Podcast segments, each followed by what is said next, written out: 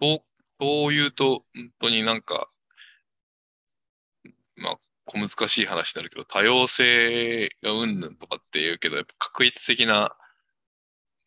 そ、それこそ学校教育なんかもうんちょっとあるし、うん。うん、なんかサッカーの話にまたなっちゃうかもしれないですけど、うん。メッシが日本のサッカーは、選手はロボットなのかみたいなことを言ってたとか言って、うん。すごい爆笑してて、なんかな、それの中身をこう読んでたら、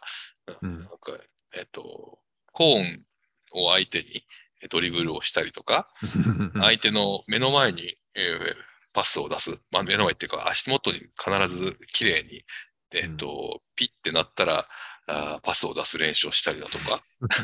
それ何の必要があるのみたいなことをすごい言ってたらしくて、うんうんうんそれって、あの、ロボットじゃないみたいな感じで言ってて、で、なんか日本の教サッカーの教教則本にヘディングの仕方みたいなので、いう腕はこれぐらい曲げるとか言って書いてあるのを見てすごい爆笑してたとかって書いてある。それは爆笑するわなとか思いながら、あうんそれもなんか、やっぱ日本の教育ならではなんだな、みたいな独特の感じだなと思いながら聞いてて、うんその辺もまだまそうだ、ですねうんまあ、うんね、日本古来のもちろん、あの、特徴というか、いいこともたくさんあるとは思うので、まあ一概には言えないのかもしれないけど、まあ、思う、なんかスポーツなんてのは特に思うところありますよね。対人競技なんかっていう意味では。あ。うんうんうんうんまあ、型を大事にするっていういうことかな、逆に言うと、日本は。それ、そそういう表表現するといい風に聞こ えるし、もちろんそういう一面もあるんでしょうけど、うん、日本の教育に残ってる部分って、だから僕もまあ前にも言ったような気がしますけど、うん、軍隊教育なんですよね。はいはいはい、はい。なるほど。うん、うん、だから前提がね。上上官の号令に従って一斉に同じ動きをするってことがうん、兵隊にとってはものすごいこう良いはい評価っていうかね、うん良い側面を出すじゃないですかうん、だから各個人の判断とか市場とかってのはいらないんですよね うん、その瞬間に うん。行けと言われりゃ行くしかないみたいな で、それはあくまで戦地に赴くっていうか、その、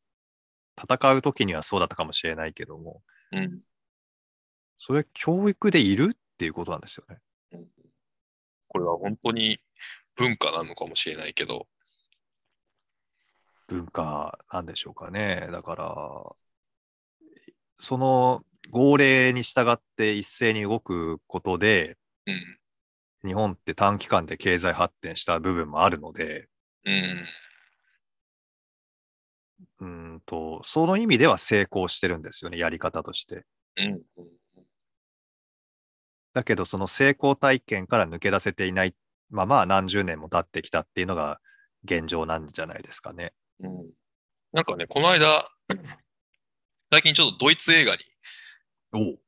が好きで、うん。なんか描写とか、うん。なんかアメリカ映画がやっぱ結構、海外もんっつったらアメリカ映画みたいなちょっとあるじゃないですか。多いですね。風潮がね。うん、で、なんか、たまたまアマプラでうん。うん。パーッと見てたら、あ、なんか、ドイツ映画が出てきて、ドイツのあの街とかもね、一回、ほうほうあの、行って、すごいいいなと思ってたところで、なんかドイツ映画見たら、ああ、すごくいいって言って、まあ、まあ日本とやっぱりちょっとうん考え方なんかも、ね、まあ歴史的な背景なんかも含めて似てるのかなと思って、でうん、ドイツ映画うんちょっと見るようになって、で、あの、コッホ先生と僕らの革命っていうのがね、あるんです、あるんですけど、ちょっと後でお、ぜひ見てほしくて、これね、はい。あの、イギリス帰りの先生がうん、ドイツの生徒に、えっうんと、教育をするっていう、うん本当に、本当にあった話なんですけどね。おーうん。で、それをこう再現するっていうので、まうあ、んあの、戦争前の話なので、もううまあ、んそれも含めて面白くて、なんかドイツってやっぱりこの、本当、なんていうの、軍、軍教育がベースで、うん。でうーんえっと、体育の時間っつったらもう体操しかしませんみたいな。へーで、ピッピッ、前ならえ、うん、なんかやれみたいな、そういう文化なんですけど、うんねうんうん、 ドイツ最強みたいな、で、イギリスは野蛮だみたいな、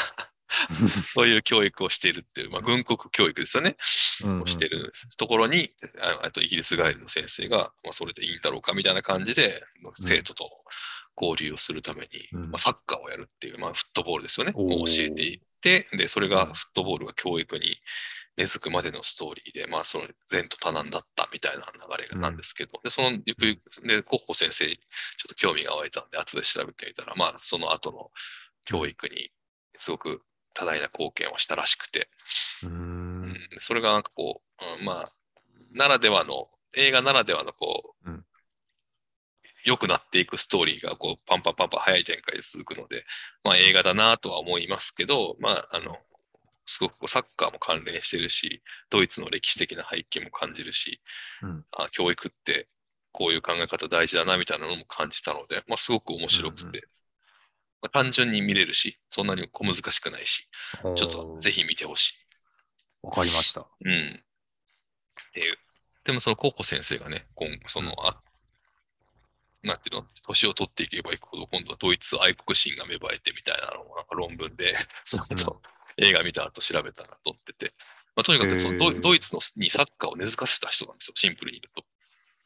へすごーくすごくないですか普通にそれって、みたいうな。んうんうんう。うんで、ついこの間、ウェファーネーションズリーグでドイツ、 イングランドやってたじゃないですか。はい。それもなんかこう感慨深くだから見て、それを。そうですね そうそうそう、そういうう意味で。うん、だから、なんか、あ、ドイツって強くなったんだな、みたいなのを見て見てました。まあ、そういう意味でね、そのドイツサッカーっていうのが、あ、まあ、そんなに歴史ないんだなっていうのを感じたし、んうん。うん。まあ、イングランドのサッカーっていうのは、そこからこう、ぐんぐんぐんぐん世界に向けてね、まあ、発信、まあ、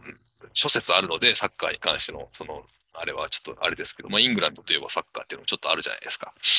うん、すごく面白く見ました、それは。じゃあ、日本もうん、変わ、変われるというか、その、うん、うん、脱却できるわけですよね、きっとね。考えうん。方次第で。そうそうそうそうだから、それはね、ドイツのサッ、ドイツは、そうのん教育にフットボールを、ぎ義務教育の中に入れるか入れないかみたいなのを、そのドイツの教育委員会みたいな人がね、うん。見に来るんですよ、最後へえ。に。で、こんなん野蛮なスポーツはダメだみたいなことを最初言う言ってるんですけどっていう話ですね。うんうーん。だけど、でもちゃんとルールもあるし、うんうん。で、相手をリスペクトするうってん。いう、まあドイツで、あのラグビーなんかもまさにね、はいはいはいはのい。ノーサイドとかって言ったりもするし、ああいうのと同じで、こう、相手をリスペクトするんだみたいなことうんを教育の中に、サッカーののその根本にあるっていうのが大事だったりするっていう。ううんんだから、ぜひね、フットボールを義務教育に日本も 入れるといいんじゃないですか。うんはい。う確かん、いやに面白かねっ。た。本当に面白かった。うん。いや、その、ドイツもうん。軍国教育がベースにあったんだけども、うん。まあ、どういう紆余曲折があったかわかりませんが、変化して、まあうん、現行のものになったと思うんですけどね。うん。だってメッシはドイツのそういうサッカーの何かを見て笑ったりしないわけでしょ、きっと。うん。うん。うん。うん。まあ、ももしかしたら悪かもわかんないですけうん。ど、うん。 うあん。